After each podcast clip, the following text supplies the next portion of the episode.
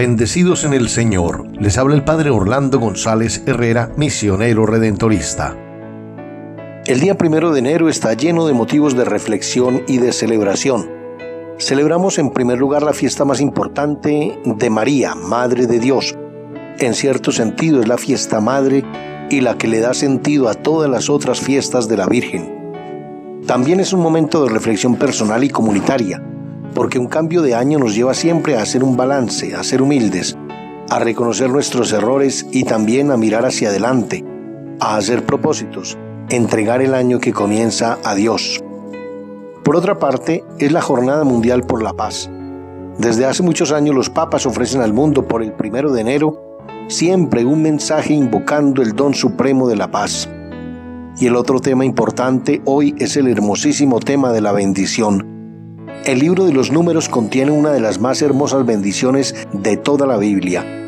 Y qué hermoso verdaderamente invocar la bendición de Dios, bendecir, decir bien, mostrar el rostro propicio, pedir un bien que supera nuestros bienes.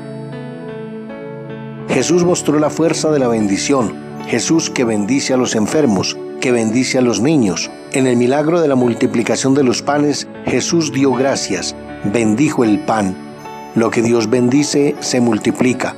Y Dios con algo muy pequeño puede hacer algo inmenso gracias a su bendición. Jesús viene como una bendición, la bendición de Dios que sana, la bendición de Dios que expulsa el demonio, la bendición de Dios que llega a nosotros quitando tinieblas, quitando la fuerza del mal, haciendo prosperar al bien, que llega a nosotros consolando. La bendición de Dios llega a nuestras vidas como la lluvia sobre la tierra reseca. ¿Qué tal esa oración humilde que podemos hacer en el día de hoy pidiéndole a Dios, Señor, bendícenos? Es una oración tan humilde, tan sencilla, tan simple, pero tan profunda. Bendíceme, Señor. Cuando pedimos la bendición, pedimos lo que Dios cree que está bien para nosotros. Y es mucho mejor lo que Él cree y quiere para nosotros que lo que nosotros podemos pensar que es bueno o necesario. Por eso pedir la bendición de Dios de alguna manera es pedir lo mejor porque es pedir el bien que Él quiere para mí. Qué bueno acercarse a Dios en este momento, en este día, en este primer día del año, y junto con el corazón de la Virgen pedirle al Señor, Dios mío, bendíceme, dame el bien que tú quieres para mí, el que tú piensas. Dios muestra que con Él lo poco es más que suficiente, sin Él lo mucho no alcanza. Lo poquito con Dios basta y sobra, lo mucho sin Dios nunca alcanza.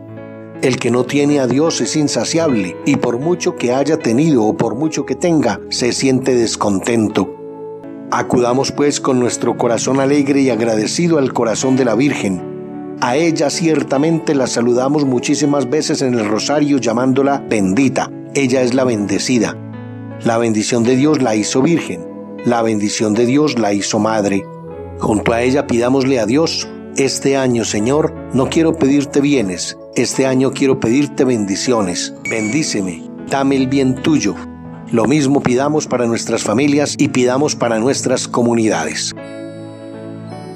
Nada te turbe, nada te espante, todo se pasa, Dios no se muda, la paciencia todo lo alcanza, quien a Dios tiene, nada le falta, solo Dios basta. Feliz año nuevo y que Dios nos bendiga.